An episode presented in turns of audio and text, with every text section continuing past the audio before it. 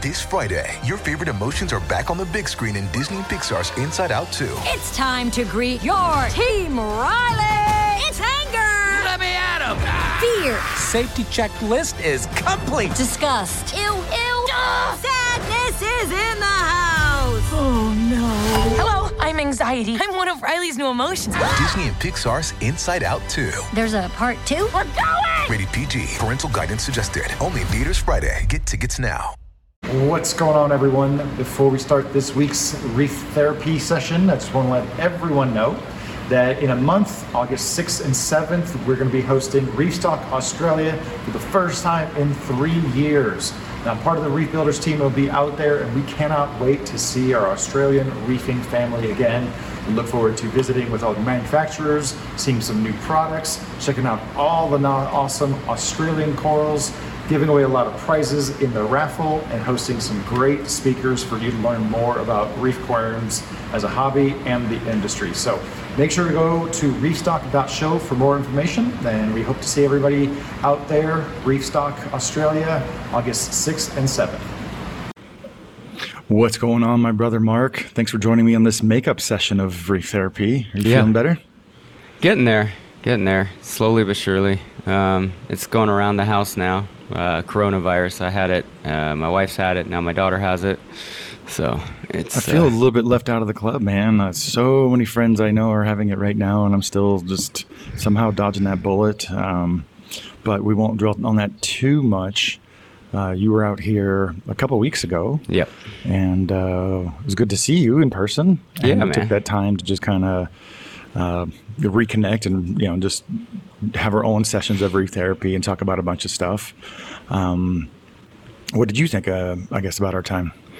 I enjoyed it, man. I uh, it was nice because I was there last summer, and then I came back this summer, and it's sort of like, you know, when you have a niece or a nephew that you don't you only see in the summertime, and then you're shocked at how much they've grown just because you don't get to see them every day, and you know.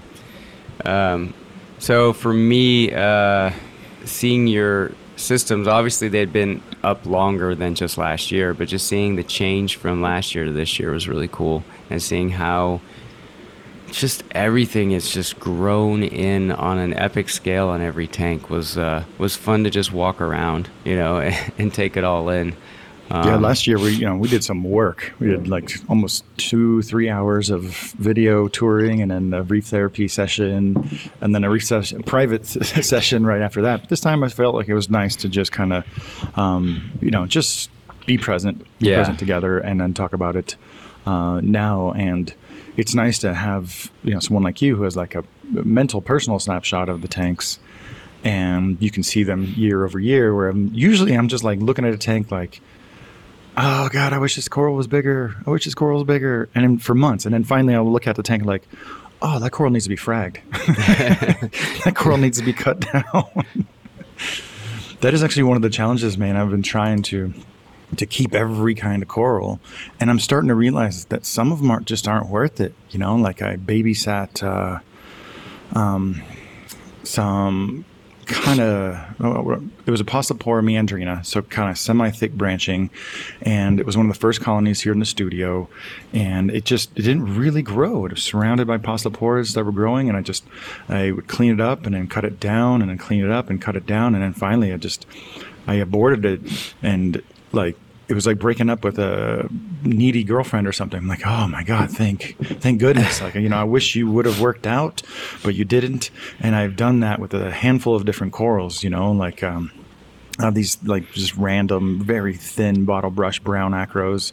I've given away a bunch, but just the uh, the other day after you visited, I man, I chucked a bunch of stuff. I was like, man, this is not. I'm the only one who would be interested in this coral, so there's not even a point in trying to give it away or trying to sell it or take it to the fish store because I've already done that.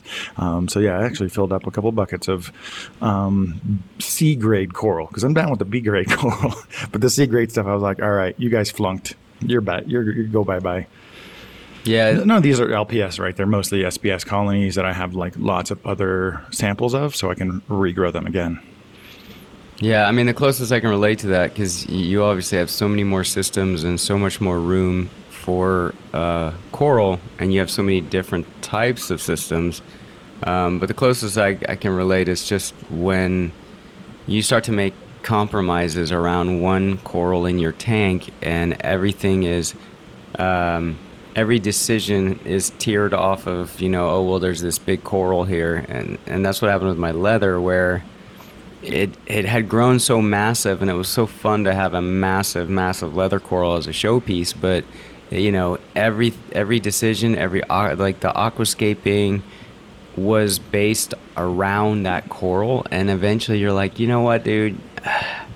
It's time to rehome you because i'm making too many compromises for one coral and it's keeping me from doing other things i really want to do right? So i love leather corals man but they just so demanding it's there's a group of corals that like if you grow the heck out of it, it's like it's it's awesome, right? But you know, take the case of a leather coral. Either it's not doing well and just kind of taking up space, or it's doing really well and taking up a ton of space. Yeah. And uh, God, I swear, like a lot of different leather coral strains are just way more fun when they're small and cute. Yeah. when they're one to two to oh, maybe you know, four inches.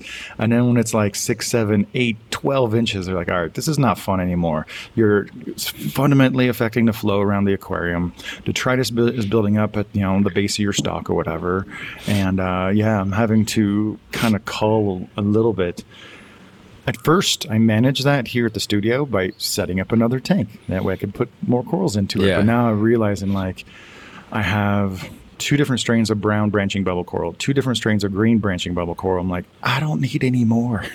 Let me work on these strains and really get them happy. And so I'm feeling the same way about a, a kind of a range of different varieties that I have.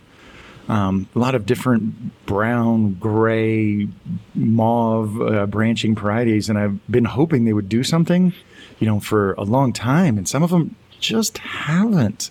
You know, when I had all the room and I first set up the studio, it was cute Yeah. to pick up boulder uh, Porites. You know, big, big, just balls, balls of Porites. It's super common out in the ocean. And now that it's been a few years and I have to navigate the flow and light and coral placement around it, I'm like, man, you guys are kind of a liability now. Just an outsized impact on the tank and not as much enjoyment from the coral itself. yeah no, i can i can definitely relate to that on a smaller scale um, but yeah you, you have to especially if you only have one or two tanks you have to be selective and i think you have to be a bit cold-hearted at times and and um, if you don't want a fruit stand of tiny little frags of every little coral, that I mean that's the opposite end of the extreme. But you also don't want to get to a point where, um, and this happens to me a lot because I have a lot of old corals that have been around with me for a long time, and I keep them for sentimental reasons. But sometimes you gotta let go, you know. And especially if you start to get bored with your tank, you might be bored because you're growing stuff that you've been growing for three years, and and as mature and beautiful as some of that stuff is, sometimes it's a, a reset or a reboot and bring in some new corals that you've had your eyes on, and now you're excited about. Um, ensuring their success right? You're back in the game to try to get something to grow. It, it it's a, it's a good thing Yeah. One thing I am realizing about the studio is I'm going to have to start applying more of an aquascaper mindset to some of these aquariums. Actually, to probably all- the aquariums, where an aquascaper sets out to, to, to accomplish a particular aquascape and a particular layout. Yeah. And kind of similarly to you know our ingrained mindset of like the war on nutrients right? It just it's just how we are brought up you know as reefing children to just nitrates are bad phosphates are bad let's let's just get rid of do everything you can to just knock those back knock those back. And that you know is never going to go away. But same thing with the reef tank. There's not really as much discussion about because corals theoretically grow slowly, right? You know, we have it in our mind that you're going to put some of these corals in place and you're going to enjoy them like that for like five to 10 years if you keep the reef tank that long. But any moderately successful reefer knows that two to three years, you know, of really ideal growth, you got to do some work, you know. And if you don't, um, even like say we're not talking about junky corals, we're talking about great looking corals. You know, your um, or a red planet might overgrow your Oregon tort and uh, just really disproportionately affect the tank. You know, like Chris Cap's eight foot tank, um, he's got a three foot Jedi mind trick. It's, I mean, it's a good three by two feet, and he is constantly cutting colony sized chunks off of it. There's nothing he can't do. He can't really take that coral out. I've been trying to like put it in his ear to turn it into the aquascape like start putting clams like just right on top of oh, it Oh, yeah. and and making some little clearings and just putting acros right on top of it because you know it needs to be slowed down somehow so yeah it's, there's not enough conversation about like reaching a desired aquascape you know i know this might kind of be uh, alien speak to some folks who are newer in the hobby or who have maybe not grown corals as much or as long. But uh, yeah, we really need to consider a little bit more. Like I have a perfect patch of three different torch corals on one side of um, the flagship tank. It's Peninsula tank. They look amazing, but I'm looking at them like you guys are, are crowding each other. You're crowding each other. Like I literally take them all out, cut them down to about a third and put a third back, and then those polyps would reopen to fill the space that the colony currently occupies. You know, and that's um, God, it's such a weird, nuanced uh, side of the hobby to talk about. Yeah, I actually got to see the uh, the Chris Cap tank finally. I, I stopped by. Uh, I got the shirt on. Such a cool shirt. Yeah. Uh, his wife Nicole was kind enough to uh, give me this shirt. Thank you again, Nicole. Um, my wife's name is Nicole too, so I think Nicole's are pretty cool. Um, I did not get to see Chris; he was out uh, working. So, but uh, if he's listening, uh, maybe I'll catch him on the next trip. Um, but yeah, that thing is huge. uh, you know, it's always interesting because I brought my family along, and I always love seeing what I don't want to call my family non-reef keepers because they've lived with me so long that they're at least 10% reef keepers, you know. um, but uh, and and you know my my son immediately walked in there and was like, "Oh, dad, they got a lot of bubble corals, you know." And so how many 7-year-olds know what a bubble coral is? So but in a general sense, what I mean is it's always fun to bring my family of somewhat non-reef keepers and see what they what they find interesting or what they notice, and that uh, that Jedi Montipora, they were all like, "Whoa," you know. so just because of the sheer size of that thing. Um, Speaking of mon- or Montiporas, as you prefer, there's the hobby is you know super focused on product, the branching and some of the plating, but the so-called species that are encrusting, they're not only encrusting, right? I think I've talked about this before, but certain species like Undata and Confusa just look so amazing in the books, the identification books, and you can see the big colonies, and you'll see like those branches come out. But like, I have a Confusa now that's just you know cracking about a, a foot in diameter, just starting to throw up branches, but it's like already too big for that aquascape. You know, I'd love to grow a Montipora confusa that was 18 inches in diameter and you know a foot tall with this super thick, scraggly branches. And uh, I just, mm, God, that's a, that's a lot to trade off. You know, I could have like probably three or four smaller colonies of acros in that spot. Yeah. Yeah, that's it. There is some some value in bonsaiing these corals, right? I mean, um, seeing that Jedi as big as it is and knowing it's still relatively small compared to what you may see scuba diving, for example, is uh, is a real eye opener. Um, it's a, it's a, we we talked about you know everyone should go snorkel or scuba dive in previous talks just because it really opens up your mind. But yeah, just seeing like a lobophytum that's you know as big as my desk it makes you realize Yeah. like you could literally have a six foot tank which with just lobophytum, and it, you know, I mean it'd be kind of cool, but it'd also probably be boring after a while. Um, so yeah, And I, I guess this this conversation could probably just um, be titled uh, "The Drawbacks of Success." yeah, You know, so one perfect example right now that I'm facing is my mangrove trees. Um, first of all, I, you know, I had them for about a year and they just kind of barely grew. And then about last year, I put an automatic mister on them and they were like the typical small two to four, oh, maybe four to eight leaved um, little mangroves that, you know, most people can get up to. And then when I put the mister on, they just exploded in growth. Well, I just realized, you know, recently that I was we were the, the trees started dropping a little bit more leaves than usual. You know, when the new leaves open up, they have these small kind of protector leaves that always fall down, but then it they only lose large older leaves when they're not getting misted enough. So I'm looking at the tank, I'm like, man, we're starting to get some holes in this foliage. What's going on? And I hadn't realized because it's kind of a new thing to me. The pre-filter that I was using before the booster pump that feeds the misters um, from the freshwater tank, um, it had started. Uh, the pre-filter itself had started decomposing, just Ew. like falling apart.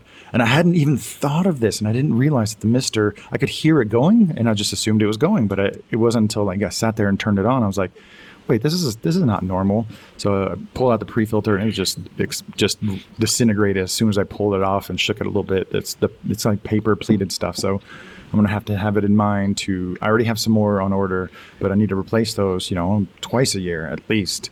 But um, on the other side, like the trees have grown out of the tank.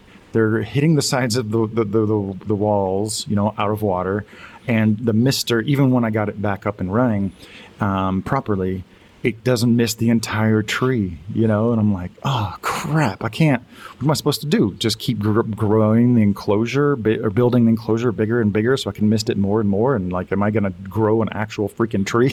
and I'm like, all right, all right. I'd, I'd like to pull those those mangroves out and put them in a really more dedicated mangrove setup, and then start over with some new mangrove pods and then learn how to bonsai them, right? Because now that I know how quickly they get big, I feel a lot more confident in um, being aggressive and like you know trimming the, the tops to try to get you know thicker, bushier branches.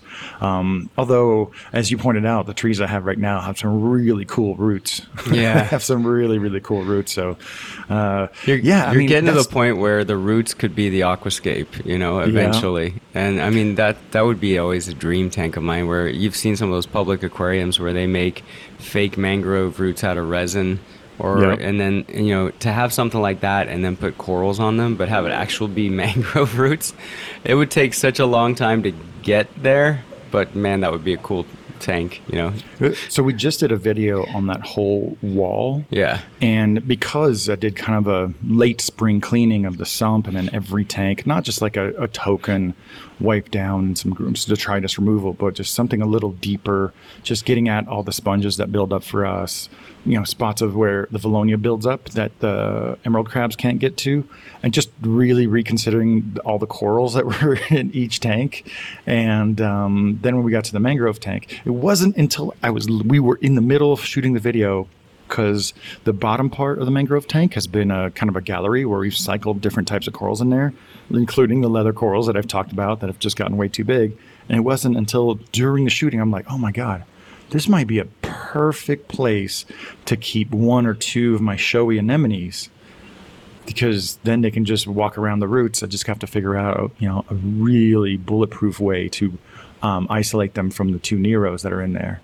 Um, but man, if I could get like the Ritterei or the Magnifica on one side and then the blue carpet on the other, ooh, that would be crazy. And if I'm really dreaming, it's some figure out how to get the pizza, the, the rainbow pizza anemone, like kind of in front, in the center. Oh my god, that would be freaking crazy.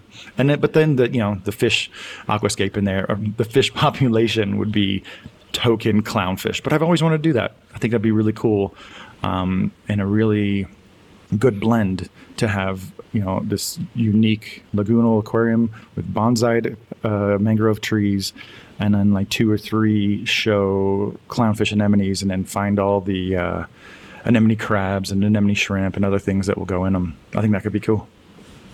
Yeah, you mentioned earlier, you know, starting to go into it with an aquascape mindset, and it got me thinking about just some of my uh, tribulations of, uh, at least with the last two tanks that I've set up, my my two current ones, um, what I have as a vision in my head and what I end up executing either doesn't add up or hasn't added up the way I'd hoped, or um, in the end, you know, I discover something I didn't like about it. So, you know, my upstairs tank, I joked about how it still looks like a pretty young tank after a year because I reset it a couple of times that year because I, I, you know, had my um, unhappiness with the NSA aquascape and you know certain other things that that you know and then I took that big leather coral out which then made me have to reshuffle the whole aquarium because a quarter of my tank just opened up. Um, and I finally got to a place where now i I'm happy with everything and I just want to let it grow but the tank in my basement the vision I had in my head and what I ended up building don't sync up, and I'm I've been very unhappy with the outcome. And then I went and visited you and you know family in Colorado for a week, and um, I, I've had uh, I mean to keep the long story short, you know I've always been of the opinion that cyano is not enough nutrients, so you know it's gets the chance to exist because the more complex algae and cyano is not an algae, I get that but the more uh, complex algae aren't able to etch out a living, right? So you don't have a lot of turf algae and stuff. And so all of a sudden, cyano's like, hey, you know, I don't care that there's no nitrates because I'm a nitrogen fixer. But then you got this other camp that says, oh, no, no, if you got cyano, you have a buildup of gunk and you need to dose bacteria. So out of curiosity, before I left, I started dosing bacteria. I started doing the devil's advocate to myself, and I came back, and the whole thing was just coated in cyano. I mean, I what was just a patch was like I was purposely trying to grow cyano. So um, uh, that anecdotally makes me think that my viewpoint and other I'm not the only one that thinks this way, right? Most there's a whole slew of people that believe this. Um, that it's more that you probably should be adding nutrients to combat cyano, but anyway, that became the impetus of like, well, I'm not really happy with this tank to begin with. It's a bit of a hot mess of, and not what I had envisioned, which was just like a look down lagoon. So I'm gonna, I'm gonna go in there and and retry, and maybe just like my upstairs tank, like third time's the charm. You know, I'll get it to a place where I'm happy, but. It's, it's just interesting. Sometimes you have this grand vision, you know, you see stuff online or you see a picture in a book and you're like, oh, you know, I could do this, I could do that. And then you go execute it. And then it doesn't always pan out, you know. Sometimes you end up with a happy accident, right? Like sometimes you end up in a place that you're like, oh, well, that's kind of cool, but uh, I don't know. I just an interesting comment because yeah, when you said about uh, aquascaping mindset, and then you start talking about the mangrove tank and adding the anemones, which I think will look amazing. I also think it's a you know the other part of success sometimes is that what you end up with is like, ah, this is not really what I was going for. you, know? you you have to like you're not aiming for a bullseye. You're aiming just for the, the whole dartboard and you're hoping to land somewhere in the neighborhood. Yeah. Right. So in my mind, you know, like I could have the blue carpet on one side and the Eye on the other side, and they would never move and they'd just be big yeah. and, and, just get, you know, get like right up to each other and touching. And that's all you would see is just blue beads on one side and green tipped, uh, you know, purple tentacles on the other but that aquascape is going to have to you know somehow always guide them um, and then you know bonsaiing the trees like that's I think I have the courage now to, to be a little bit more aggressive about trimming branches because I see how fast trees can grow. Yeah. But when I was talking about the aquascaping mindset, it was less about um, literally aquascaping the tank and using, you know, the golden rule and uh, golden ratios or whatever. More about like, you know aiming for a goal and realizing when you're at that goal. Yeah. And and then start to trim and curate not just let stuff grow rampant. You know i think all of us as as reefers we're just naturally trained to just let the coral grow especially when it's growing really really well. And you don't you never want to interrupt that but we have to when you reach a certain level of um, I don't know what success, but like proficiency at growing the corals, you've got to trust yourself to be able to like to cut them down and that they will regrow. Like the actual grafting experiment I did not too long ago. I guess it's been a year now.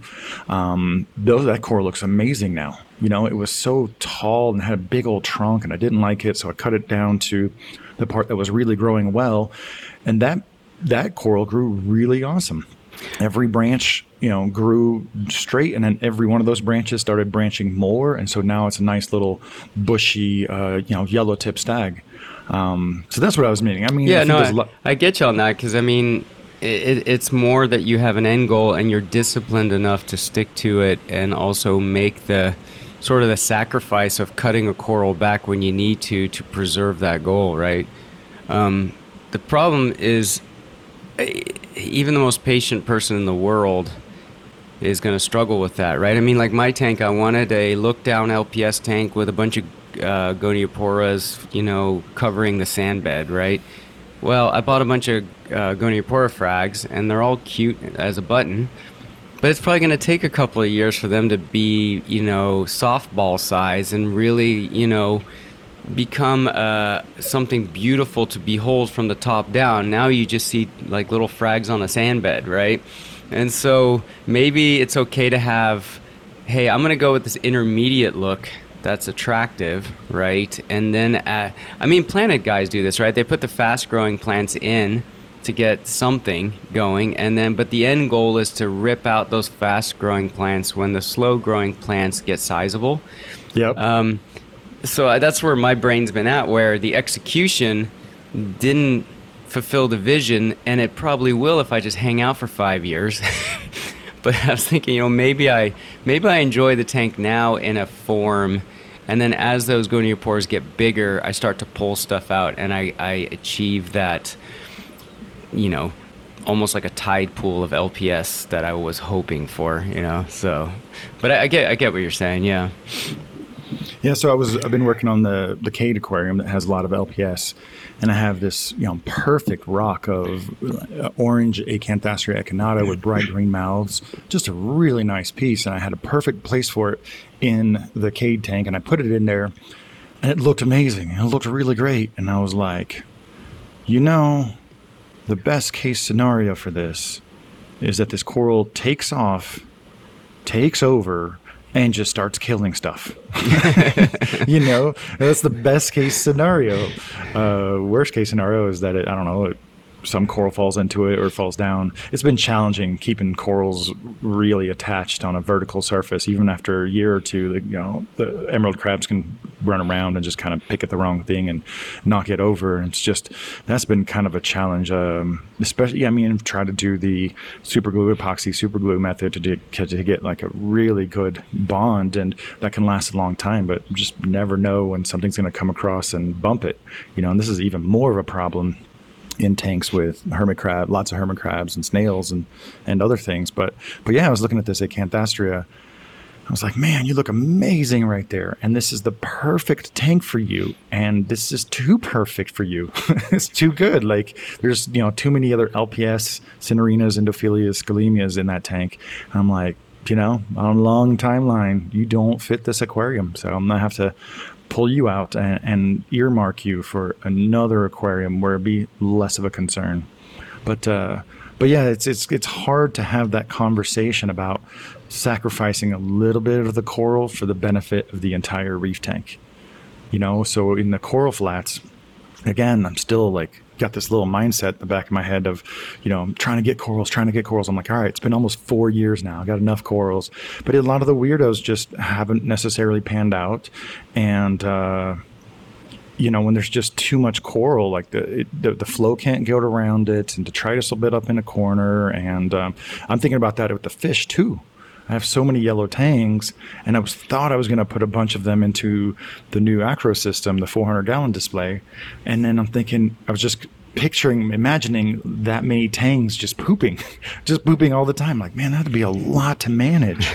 so maybe this is going to be a very low fish load on this 400 gallon tank. And instead of having, you know, a real show school of, of yellow tangs like I'd originally planned, it's like, oh, maybe I just do a much fewer of the herbivores and uh, you know maybe focus a little bit more on the smaller fish that can just get in the slipstream of the corals and eat coral food and just have tiny little poops that the corals will eat as well. Um, because uh, yeah i don't want to compromise that 400 gallon tank. Yeah it'll be a fun journey to witness uh, on the sidelines with that tank because i think you have some really creative ideas around it. And uh, i think it'll be a memorable tank you know one that there, there's, I mean, you, you and I know this. There's tanks that have existed in our timeline of the hobby that became uh, notorious in a good way. You know, something that that becomes memorable that people still bring up from time to time. And I feel like you're on that path with that tank, just because you're not just setting up a tank that size like everybody else has and sticking corals in it and you know end goal you have corals and fish and blah blah blah. Like you have some interesting ideas around it that i think will it's pan out. so hard you know. I could have that tank filled right now but i'm just you know discipline you were here. man. Yeah that's crazy. Oh my god. Yeah the discipline is tough. You were here and we put two more corals in there so i started with the blue lightning stag and um, cycling the tank with like nice high end acro colonies, not little frags. So the blue lightning was kind of um, just the starter piece, and he started encrusting on the bottom. Um, the hoeksemai that we put in there looks amazing, looks great. Um, what else? Oh, and then the kind of the rainbow tip skinny stag. Um, that thing looks just perfect. Everything looks perfect where we put it.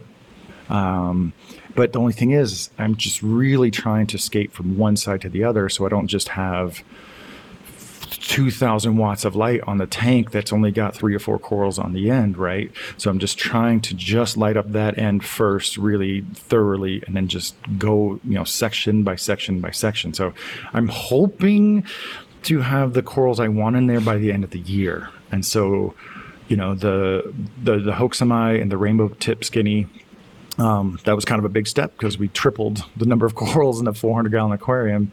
Um, but yeah, I have all the corals that I know I want to put in there. I just I'm trying to build it from one side to the other with the the right strains and just really kind of get um, uh, a nice gradient from staghorns to torch to tables, and then all the pillow shaped acros on the left side.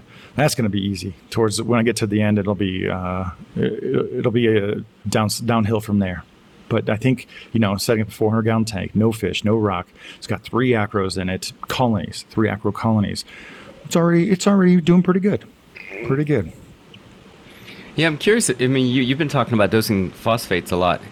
Um, and uh, one interesting point that I, I was reading about is um, with everybody starting with dead rock these days, um, dead rock is a fantastic binder of phosphates. And you hear a lot of people dosing phosphates early on, and they keep bottoming out because their rock hasn't fully saturated. And then once their rocks are saturated, then all of a sudden they see their phosphates start to go up. And so I'm curious because you have noticed such a benefit in dosing uh, phosphates in your systems, and here's this new system with a lot of this new calcium carbonate dead rock, which in a way is an absorption media for phosphate until it hits a, a critical threshold, right? Um, so, uh, yeah, I'm kind of curious to see how that goes for you. And, and, and, you know, are you dosing phosphate into that system already or? I have. Okay. I have. And it's been, you know, it was after we added those two corals. Um, that got a little bit of a, a real diatom bloom, not like when you were there. It's just tiny little specks here and there. It's yeah. hard to even call it diatoms, but a, a, a, not a nasty, but like a legitimate little bloom of brown kind of happened on the bottom and the rocks in the back. And so, you know, I'm going to be going to Australia here for most of August, so I'm just going to let the tank coast as it is. But I've dosed once, but that kind of brings up a good point about the nitrate and phosphate levels every and, and, and trace elements. Mm-hmm. Everybody's so obsessed with hitting the numbers, but I feel like if I dose a, a, a, value of phosphate, right? So if I know I dosed enough phosphate to reach, let's say 0.02 ppm, um, and by the end of the day it's at zero. Those corals they absorb that phosphate. It's not like they don't have phosphate. So writing zero is not bad, right? Those corals, they've eaten their fill of phosphates. right. you don't necessarily need to keep it there. And I feel similarly about some of the trace elements. You know, say you dose some iron, and some iodine, and you have a real high density of corals, and hypothetically you test it with a test kit that would work. At the end of the day, we know iron and, and iodine are really tough. If it's zero at the end of the day, I mean, your corals still absorbed it, right? So I dose trace elements I just assume they're going to be zero very soon. You know, so when I send tests off to ICP, I'm not alarmed when zinc or copper or manganese are all bottomed out. You know, I know that I'm adding it. I know the corals are getting it. So there's no, there's more risk in trying to hit those numbers than just knowing you're actually giving them that. Yeah, it's the clean plate club, right? If you base a decision on something somebody's starving because their plate's empty, when you keep adding food to the plate, it's the wrong way to look at it, right? Um, Where'd you come up with that analogy? I was just sitting here thinking about it, you know, just the. but you know, it, it- trying to say, well, I need to get to a point where there's always food left on the plate may not be the right course of action. That's so funny because I've always used the analogy of someone who's dying of thirst in the desert. You know, that first glass of water, they're just going to chug it down. It's going to be great. That second glass, they might just hold on to it. They're not necessarily going to drink it right now, right? So maybe there's a conversation or discussion to be had about adding a certain amount of nutrients throughout the week or the you know the month or whatever and still writing zero right? Because if your corals are absorbing it, but then it's still technically zero nitrate, zero phosphates in the water, but you know you're adding a reasonable amount, that's kind of more like how the reef is, right? There is no measurable phosphate or nitrate. Uh, on most coral reefs, and that's the whole idea between coral reefs and the biodiversity is having all those nutrients tightly cycled, right? So as soon as they become available, Yeah. they're absorbed by something else yet again. So I think, you know, for the long term, I think for more successful reef tanks, having a, um, uh, a God, it's hard to, to ask somebody to put phosphate and nitrate on a doser, right? But perhaps you could dilute those down into the same solution. So you have one channel and just dose just enough to know that you're adding it, but you know that when you test it, it's still going to be zero. So you can have the benefit of adding phosphorus and nitrogen to the tank without having this uh, reservoir of nutrients to feed, um, you know, detrimental algae. Yeah, and I, I, you know, I was thinking about the new prevalence of people struggling with dinos. Um, sort of came into being over the last few years, where you know it used to be, oh, you got dinos, just black out your tank for a few days, and uh, they they were they behave more like diatoms, right? It was a it was a brief little blip in your early startup of your tank, and you get through it. But then you have people with persistent dinos, and I wonder, I do wonder if all of this dead, dry calcium carbonate rock acting as a phosphate binder early on until things kind of get built up is a facilitator to all these people having issues with dinos these days. Um, so I, I do I agree with you on the you know the clean plate club right I, I don't I, I think as long as you're dosing something to make it bioavailable for your corals um, maybe not chase a number on a test kit but uh, I also do uh, worry in, in early tanks if you're bottomed out um, you might uh, you know there you might be waiting to get that buildup of of you know where the rock isn't competing with the coral for that phosphate, right? Um, because the rock, Well, the rock tend to bind it a lot quicker, right? I mean, Along go ahead.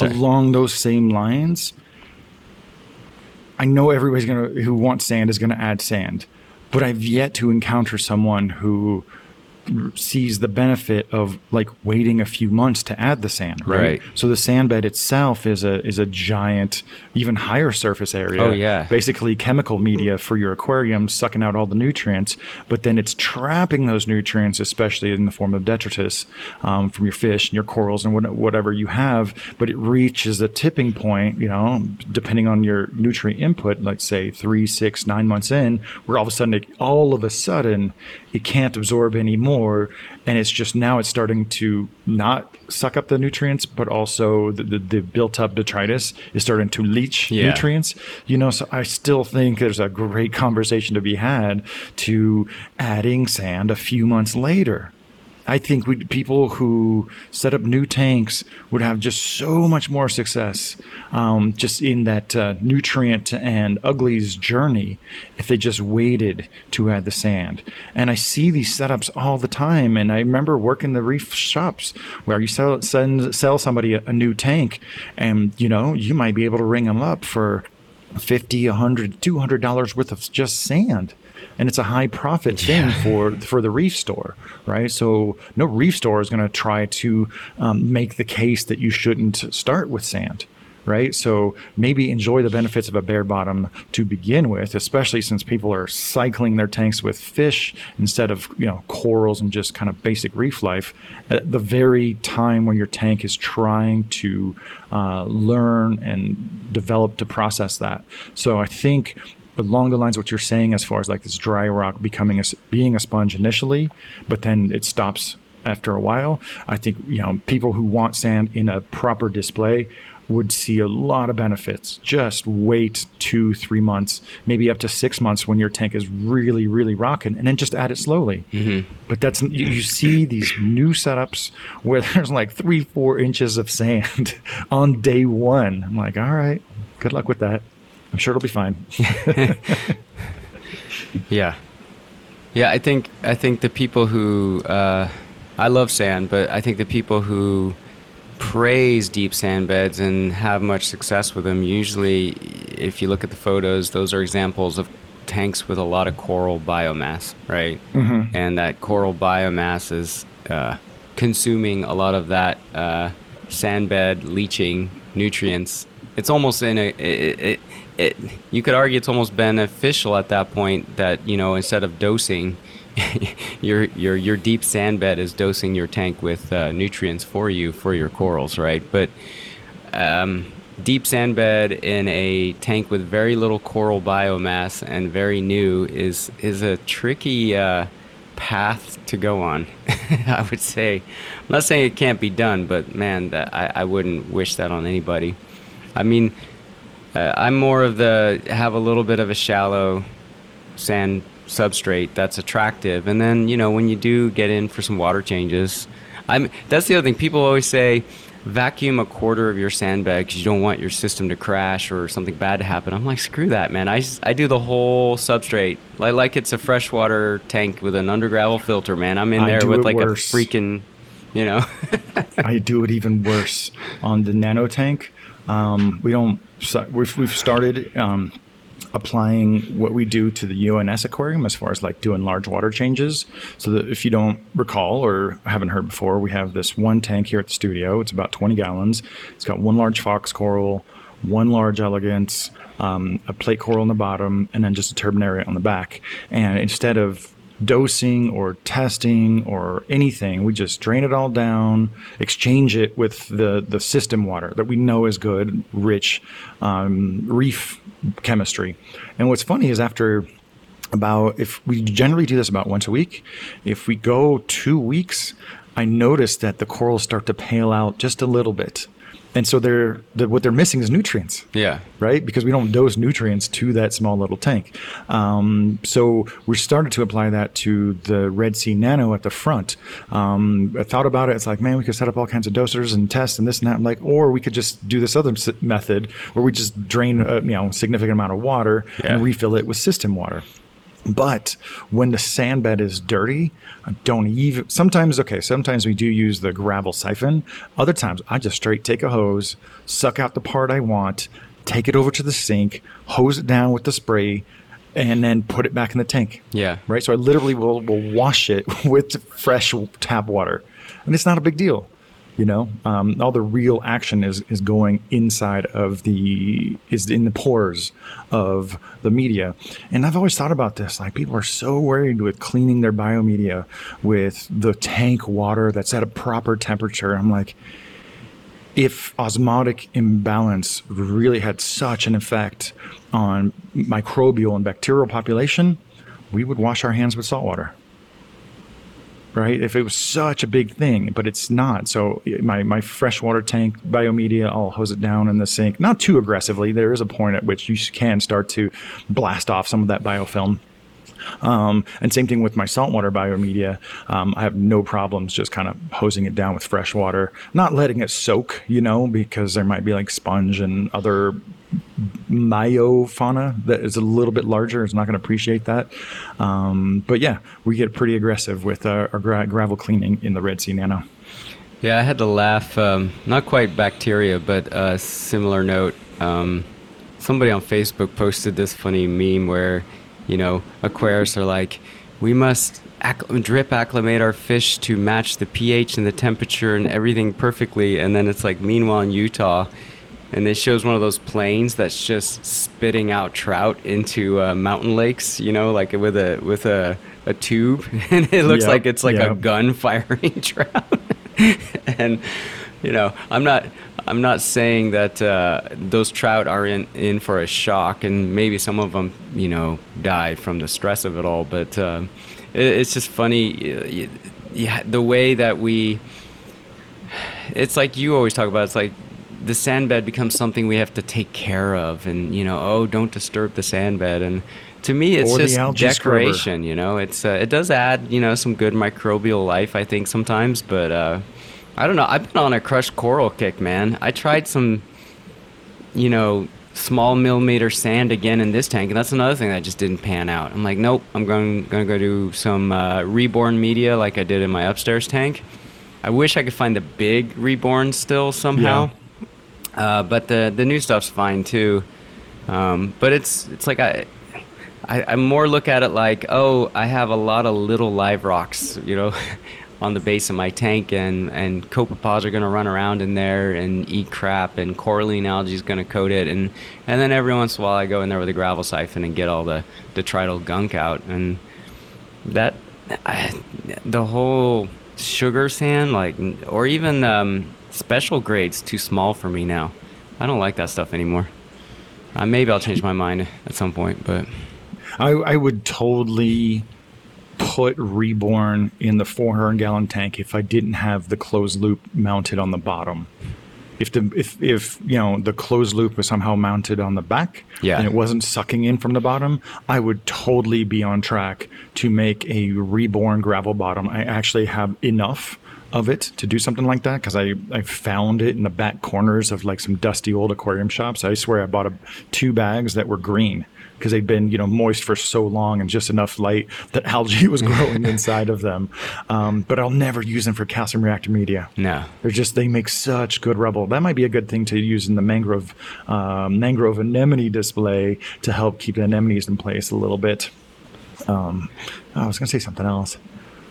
Yeah, you What were the you- first I ever saw do that. Uh, it was at a, a fish store aquarium. Yeah, long Aquamart, ago. Yeah, those. If you there's actually videos. There's a couple videos. If you go to YouTube and uh, Aquamar Reef display, there's a couple videos there of uh, you know kind of a classic metal halide lit aquarium with dumb Vortech pumps. Before they had any wireless ability, they were just just a knob to turn them up Nice. and down, um, and then true adductors on the returns. Yeah, that was that was a pretty fun tank. It was really cool because you didn't realize just how many tips break off the corals just through the action of the fish. And then when they have a stable substrate to just kind of land in, they would just encrust into little spats everywhere they landed on the bottom.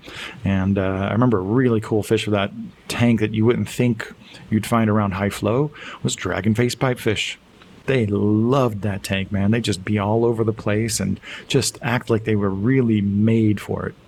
And the only thing I've only seen dragonface pipefish. Uh, I've seen them in the wild plenty, and they're not like in that kind of flow zone, but they're usually like in the wave zone. So it's a different kind of water flow. Man, they are some of the boldest fish. You can like get real close to them. I've had them about four or five inches from my mask. I'm just sit there staring at them, watching them just kind of go around, and they're just somehow don't care that there's a six foot creature floating above them while I'm snorkeling. It's kind of impressive.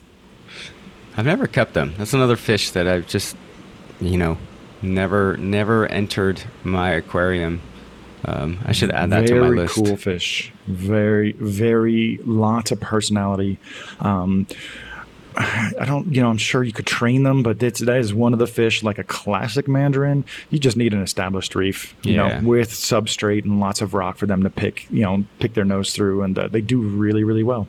But uh, they won't eat, you know, red bugs like people think. They might eat one or two there, but you know, Yeah. so yeah, um, that's where I'm at right now. It's weird, like how different the tanks look since you came to, came by. Um, I did a huge scrub down on the main Acropora flat, and it's like over years you don't realize. I mean, I know not too many people have a shuffling tank like that, but I would be putting, you know, lower light corals in the corners or shuffling things here and there and everywhere. And it wasn't until we did like a full scrub down at the bottom, I'm like, oh, we need to get stuff off the sides and out of the corners. So it took like a tank full of euphyllia's worth of coral out of my main Acroporas system that was just shoved into the corner and growing into itself. That's in the sump of the fat cube now. so now I have just a sump full of euphyllia. There's this, oh my God, this, I feel so bad about this. It's this, I have this one strain of hammer coral that will go half green and half kind of gray and almost always it's really consistent where um, yeah, any five or six polyps are going to be you know half green and half gray and some of the polyps are half and half. I just happen to have this one piece that is a large colony and it's gray. There is no redeemable color about that thing. If you squint real closely you can see a little bit of green stripe at the at the mouth but like who's going to want that?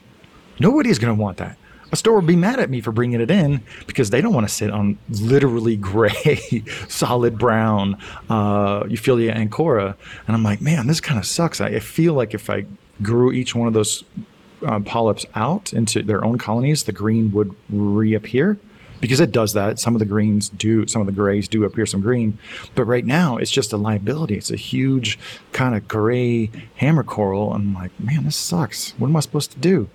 If, if, if you, you know corals are so precious and i guess that's kind of the aquascaper mindset i was trying to think of like these aquascapers they're throwing away so many freaking plants.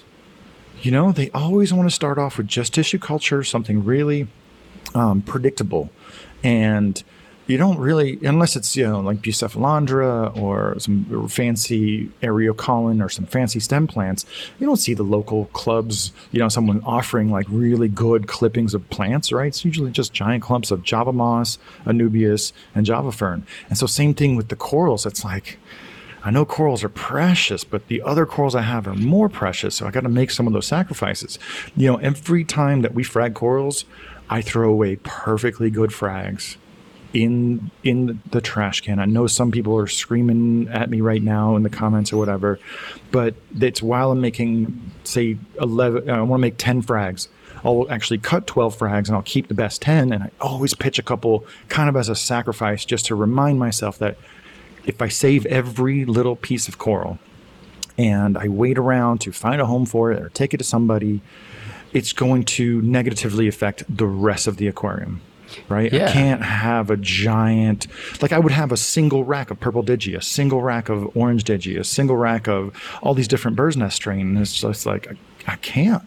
But can't I mean, this, I know you gave me crap when I rest when I uh, set up threw away a big colony of fox flame. That's yeah. a little bit different. but at the end of the day, I mean, because I see this all the time where somebody upgrades their tank and uh, and then they move all their old mature colonies into the tank, and then you you try to get it all to fit and it doesn't fit right? Because they're all these giant colonies and and and then you're making compromises on your aquascape and on how you want the tank to look because you're more concerned making sure that all these big colonies are are are happy. But then you're looking at your tank you're like well this is not what i wanted. And i mean there have been people uh, on forums and stuff, and like I, I've posted on them and said, "Hey, man, my advice: hack it back and reset, you know, and start with frags and grow it it's out." A, it's a hard mindset to do, right? As yeah. coral aficionados, we're all collectors, right? We want to save every piece and have a piece of all different kinds of corals. And it's just hard to know when a coral has passed that threshold of being uh, you know less of a fun coral to keep and more of a liability for the rest of your tank. And so that's one of the things I'm kind of coming to grips with now. I've thrown away a, bunch of corals. I just want everybody to know, like these are junky corals, yeah, and I give away a lot. You're not throwing away trackies, you know. no, no, no, no, no, no, no, no, no, no, no. But you know, like a you know big old grove of candy corals, and a few of them are like stung up on the side because they grew so big, they're touching the next coral. I'm like, all right, I can't afford the space, the, the mental bandwidth to baby that those pieces back to health when the other pieces are so healthy that they will re- recoup, you know, those losses. I don't know. It's just it's. It's a I don't think it's a topic that's talked about enough. I don't know how much this is going to land with with the listeners right now, but you know, when you reach a certain level of success, like also having a giant population of corals in your aquarium, what are you going to do? Just keep turning up your calcium reactor, just keep dosing more and dosing more and dosing more. Yeah. Or you could keep the same number of corals and then just hack the mass down to by half. You know, Milka Stylo is a great example. I love Milka Stylo. We haven't talked about Milka Stylo for a while. It's so great. I, but I've given away so much of it. And, you know, Evan has the same problem. Like when it's when it's banging, it is like a quarter of your calcium and carbonate uptake. It's so dense and the branches grow so thick.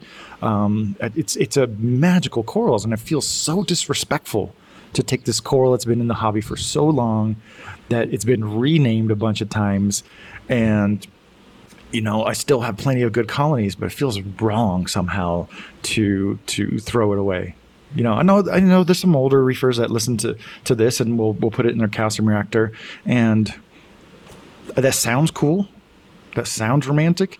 The only reason I don't subscribe to that is because if I put, you know, like I'm, I'm never going to have the same grade of corals to put in the calcium reactor, right?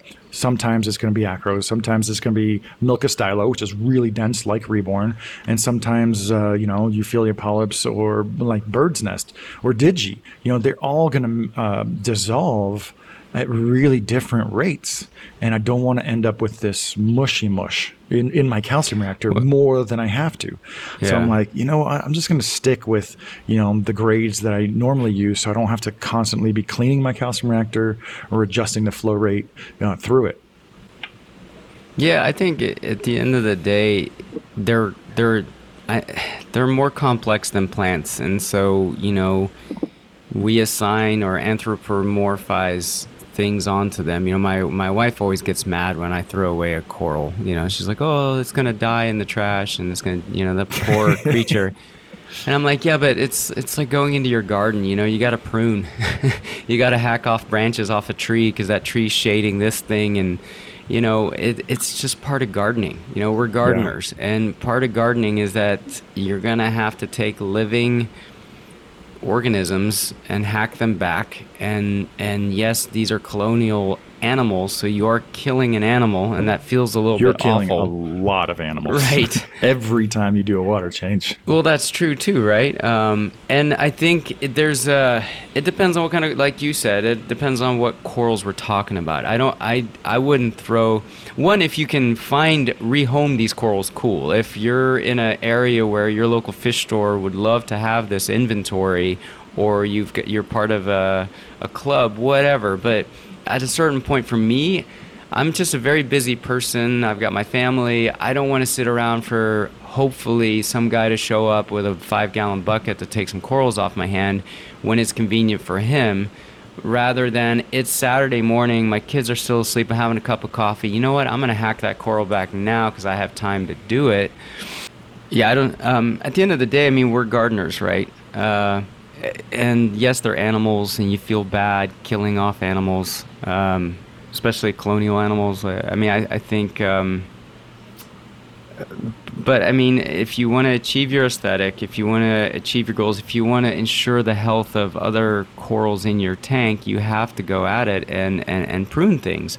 And um, if you have the means or the resources to get rid of this stuff through your local fish store and rehome it or your club, that's great. Uh, but you know, sometimes it, with your life, you get busy. I get busy, and it's Sunday morning, and I'm drinking a cup of coffee, and the kids are still asleep, and I've got some free time to hack that coral back that's been bugging me. You know. But then I don't want to have to try to figure out a time for somebody to show up with a five gallon bucket at my house either. And and so provided we're not talking about you know solitary polyp LPS. You know, if we're just talking branching hammers, uh, if we're talking SPS, we're talking softies. You know, just hack that stuff back and you know put it in the compost pile or whatever. Yeah, um, I think two great examples are bird's nest corals. Yeah. And um, Echinopora, like plating Echinopora right? So when you go diving in the wild, bird's nest corals are never like larger than about a foot. I mean, I say that never. I'm sure you'll find one, but more often you'll see 10 of them that are about five, six inches long, kind of in a group, and you can tell that they're different colonies, slightly different species. So, in a reef aquarium environment, you know, pink bird's nest, super spiny, you know, dense branching, grows close together, catches everything that flows through the tank, you know, all of the sponge, the valonia, hair algae, and, you know, you, it's really hard to keep it growing really nice. And if you get it up to about 10 inches, it invariably starts dying at the bottom. Yeah. Right. So, this is one of those times where you really have to be prepared to reset a coral like a pink bird's nest or a green bird's nest. You know, um, I, I, know a lot of bird's nest growers will feel me on this, but same thing with the you know plating echinoporas like the sprung stunner. Um, again, best case scenario, that thing grows huge and it starts, you know, stinging something nearby or shading something underneath. And it's just something you really have to manage. Um, and I don't think there's enough conversation about that as far as like, grooming your corals for their own benefit, like the tree that you mentioned, as far as like cutting off branches. And uh, that's something that I strive to do when I see kind of, you know, a small branch that's growing well, but it's underneath its own branches and it's pointed in the wrong direction. I'm like, that's never going to be a great piece of the colony itself. If I cut off some of the bottom branches off my tree coral, um, it's going to get a lot more flow underneath and it's probably going to benefit the animal as a whole. Yeah, I agree and then good luck finding anyone who's going to jump at the opportunity to take your frags of, you know, kind of platy, junky, poor. this is not exactly high on, on people's radar. Um, do you have any other thoughts on on kind of some of the sacrifices we can m- make to better the reef? Um, I mean, I. Th- so so you come at it from a perspective of having essentially a coral farm, right? I mean, uh, you're not in the business of selling corals, but you have a ton of real estate to grow coral.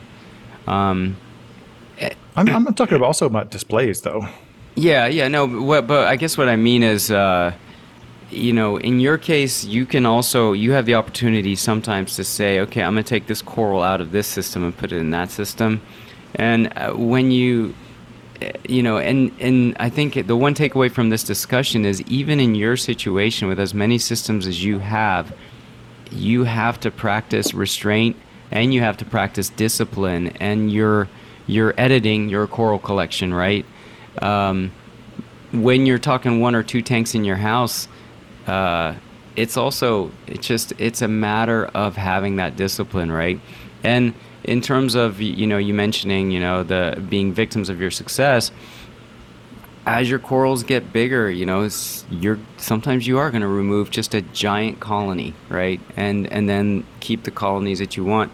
But it's just the i guess the magic word of the day is just having discipline, restraint, and having uh, being but but being bold enough to get in there and and make the necessary changes. That's the other thing is like when you got a reef and it's just jamming and everything's growing. The last thing you want to do is go in there and be a disruptor. But man, you got to do it. You know. If you're looking at a like a thriving reef tank, you know, and the corals are just filled in everything you can always identify a few who are growing faster than the others we're going to grow out of proportion with the scape. And uh, sometimes, man, pruning is just not the answer. Some like I find myself just removing the whole colony and right. putting a small, healthy piece back in. I did that, you know, maybe about six months ago with the red dragon. I started by just thinking, oh, I'm just going to trim some stuff out. But then I got into it. I'm like, this would be so much better if I just took everything out put a good piece back in and let it regrow. And yeah, now I can't even really tell that I've done some grooming. And I had a lot of extra red dragon left over that I gave away to a lot of people. I only have a couple extra colonies now. Um, but yeah, I think there's some sacrifices to be made that it's just a weird kind of non-linear conversation to have to talk about, hey, you need to get rid of coral to make your reef tank better. Yeah, it just, and it's, I think we all can relate to just, uh, being bad at getting in there and doing it you know? Uh, it's not so much laziness sometimes it's just like ah i don't i don't want to i don't want to hack you know? But um it does feel so good on the flip side right? It usually does. When i got rid of that leather coral uh, for example i just felt so i felt like a weight off my shoulders right? Yep. because now all those compromises i had been making vaporized right I uh, in my 225 I had a Shades of Fall acro, which is a tabling acro. At least it was in my tank, and I kept hacking it back, hacking it back. But I mean, this thing, its goal was just like the leather coral to become a giant umbrella and shade everything below it. Right? It's just it's doing what it's it's competing as it was designed to do and eventually i just i found I, in that case i did find somebody who was interested in it. I took the whole freaking colony out. I gave it to the guy. And it was like i remember the next day just feeling so much better. I, I don't know how to put it. It's like it's it, it's not that i'm that emotionally tied into my aquarium but it's just um, it's almost like I had a feeling about the tank that was nagging me and that I couldn't put my finger on it. But then when I made this uh, indirect decision, I realized, oh, that nagging feeling I was was that damn coral. Like that coral got removed. I started to reshuffle some things, and then I was happy with the trajectory of the tank again. And so, uh, yeah, there's just I don't know. It's it, there's a nuanced thing to it where you just gotta sometimes uh, feel it out, but but it's always uh, usually worth it in the end. Now, if you take too much out and all of a sudden your alk demand drops, but you're dosing too much and you you know you nuke your tank with an alk spike, you'll probably be regretting it. You know, there's there's definitely Milk Stylo, I think, is the biggest culprit in that department. Yeah. it's just so dense. But yeah, you're right. Did you sell the coral or did you give it away? Uh, the Shades of Fall. Mm-hmm. I, I sold it for I think the price of you know a couple of frags of it, but I mean I mean it was it was big. You know, Yeah. I, um, That's that's the other thing, man. Um, I wish there like I'm on so many Facebook groups and I just see people every day trying to sell a few polyps of this and that for five, ten bucks, twenty bucks. I'm like, I know this hobby's expensive, but if we all just kind of, you know, if it's rare Walt Disney or gold hammer or something fancy zoanthid, okay, sure, you know, get your money's worth. But you know, when it's just kind of an average coral that someone could have given you for free, just put it up there for free. Just let somebody have it. You know, um, I don't know that reef stores would want to do this, but having like a, a free section where it's like uh, uh, leave a penny, take a penny, right? Yeah. that would be fun and to have a section in the reef shop where, all right, here's your sprunk stunner and some kind of junky whatevers. Um, yeah, I don't know. That's kind of a weird conversation to have, but. Um, I did want to ask you about some of the new reef toys you got um, that you you know that got from me when on your visit. I know you've installed one of those things. Can you tell us about it? Well, let me start at the beginning. So while I was hanging out with you in Colorado, my return pump on my main reef died. Um, uh, it was a wiring issue. I, I won't get into the brand because I don't want to pick on brands, but uh, but I yeah I um, thank you to CJ for uh, sending me out on a very accelerated. I don't know if they did overnight shipping or what, but uh, those those they sent me uh, replacement pumps. Were they there Um, when you got back? yeah, they beat me home. um, I actually had to pay UPS to hold. Uh, you know how you can delay your delivery for ten bucks with UPS? I had to do that because I didn't want them sitting on the stoop in the rain because my neighbors were also out of town. Um, so that happened, uh, and then I came home and uh, I was uh, dealing with the cyano outbreak that I was just talking about earlier in the basement tank, and I felt something dripping on my head, and realized that uh, some of my house plumbing was leaking and the drywall was all damaged, and so that sucked. Then I ordered some stuff for my reef tanks, and the FedEx truck that delivered it got stuck on my driveway and the lady decided to try to burn out her tires to try to dislodge. And when you burn out tires, cheap tires, they plasticize and melt. So uh, this weekend I've been scraping tar like goo because my kids and my dogs run through it and track it into my house. So that sucked on top of COVID. But um, yeah, you hooked me up with uh, uh, b- b- so so beyond the the CJ. Thank you so much for that. But um, you hooked me up with some new reef lights and a new skimmer for my basement tank to try out. Um, one of them is the uh, Ultra Reef. I don't know the model, like their I'm, smallest I'm skimmer. looking it up right now. Yeah, I'm always bad with model numbers. Um, It's the Bore, B O R E I, Bore UKB 120. Okay. Um, and you know, it's funny because I so with the cyano, I decided just to nip it in the bud with some erythromycin or um, chemiclean, and uh, you know that'll always make your skimmer go nuts, right? but uh, the, the there that skimmer is perfect for those situations because you can remove the inner um, uh, what do you call it?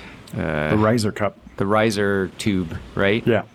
So I, I yanked that out. So essentially, there's no cup to fill up, but there is a cup, right?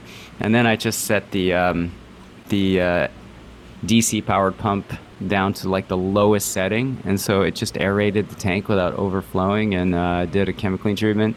And the thing is dead silent, which is nice. Um, yeah, I mean that thing is uh, now I got it skimming normally, and it's uh, it's it's pretty consistent. So, and then I did swap out the. Um, the AI lights I had with uh, the uh, Reefi Lab Unos, Mm-hmm. um, and those are those are pretty cool. Um, I definitely like the fact that there's no glare, um, especially because uh, where I sit to enjoy that tank, or it's also where my kid plays with his Hot Wheels, looking up at the tank down in the basement. So um, they're they're pretty cool. Uh, they're definitely. Um, I would say not as intuitive or, or user friendly. Like it's like you got to be comfortable setting IP addresses and and and you know it's it's a it's not just like a Bluetooth connection, right? Like you have to connect.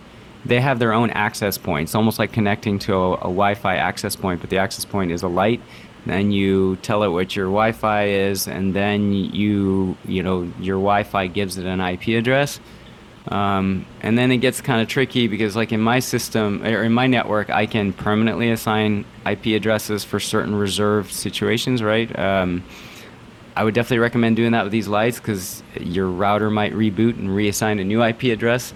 Um, it's always displayed. It's got a little display, which is really cool, so you always know what the IP is to log into, I guess. But um, anyway, they're they're they're interesting. Uh, let's see how they pan out over some time. But they've got really good spread and they've got uh, no shading, so that's kind of nice. And they're quiet. That's kind of nice too.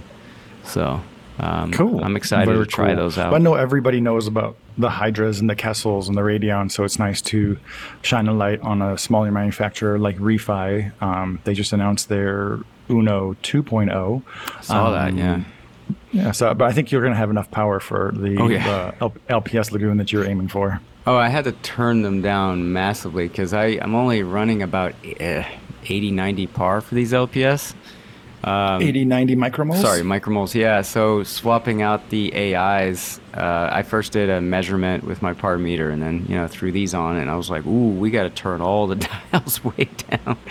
So I, I'm not using them to their full intensity potential, but uh, uh, that goes sort of back to what you said in a previous podcast about you know we get these crazy intense lights, and then we turn them down because we only need all the way Yeah. all the way yeah the new version has more and more power and you know just i was lately i've been r- lamenting the fact that there's not like uh, a Radion XR7, you know, something like passively cooled about Yeah. the size of an XR15, um, or I don't know if Kessil still makes their their 50 watt model, or if they just keep selling the old versions because they have a 15 watt version and then go straight up to 90 watts. I'm like, yeah, I think more than ever we need some lower powered lights, um, especially cons- being considerate of the costs associated with these devices nowadays.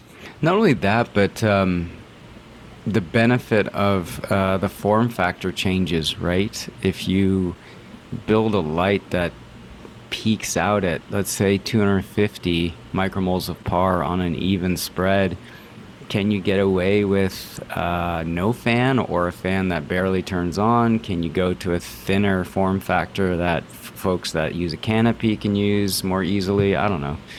It's like we got these high horsepower lights, and not all of us are SPS nuts either. You know, I have one tank where I'm running Radion Pro, just Radion Gen 4 Pros at full power over Acros, and it's it's the only one. Everything else, if I dialed them up a lot, um, they would totally just bleach a lot of stuff. Oh, that was what I was going to mention. Um, some of the takeaways from visiting your studio. One was, uh, and you just did a YouTube video on it. Um, you know, you had the Chalice Palace and the, that whole mode system, but the displays in there, despite having uh, very low intensity lighting, I mean, I the minute I walked up, I was like, I could have any of those displays in that mode system in my house, and I'd be happy with that. Um, and then the other takeaway I had was, and this is more relevant to the video you just released about that row of tanks, is I remember thinking, you know, size doesn't really matter. You know, I mean, we always want bigger, bigger, bigger tanks. And again, you have the ability to have so many systems that you always have room to put stuff. So uh, maybe it's easier for you to really max the potential of a smaller tank uh, without having to exercise as much restraint as, say, if somebody only had a three foot tank in their house. But I just I sat in front of some of those um, uh, innovative marine tanks and thought, man, these are amazing displays with mature colonies, and they're not they look they feel bigger than they are when I sat in front of them. So anyway, that's something I was going to share with you. I guess more in person, but since we're talking, I brought it up now. Yeah. well, thanks for joining me on this uh, makeup session of Reef Therapy. I just want to remind everyone that. Uh, if you're in Australia or the whereabouts, we're going to have Reefstock Australia the first weekend of August, and uh, you know some part of the Reef Builders team is going to be out there. Go to reefstock.show for more information. Also, um, I don't do this every time, but uh, uh, make sure to rate us uh, Reef Therapy on your favorite podcatcher, and uh, we we love the community that we've um, cultivated around Reef Therapy in the YouTube comments. There's a lot of great conversations there. I think um, it's the kind of conversations that you and I hope to have more often. In the general online world and in real life. So, um, yeah, we really appreciate the comments you guys uh, put up there. So, uh, yeah, make sure to keep keep doing that. Mark, I hope you feel better soon, Thanks, and uh, I'll I'll see you for another session in just a few days. Yeah, let's do it. All right, talk to you later. All right, see you, man.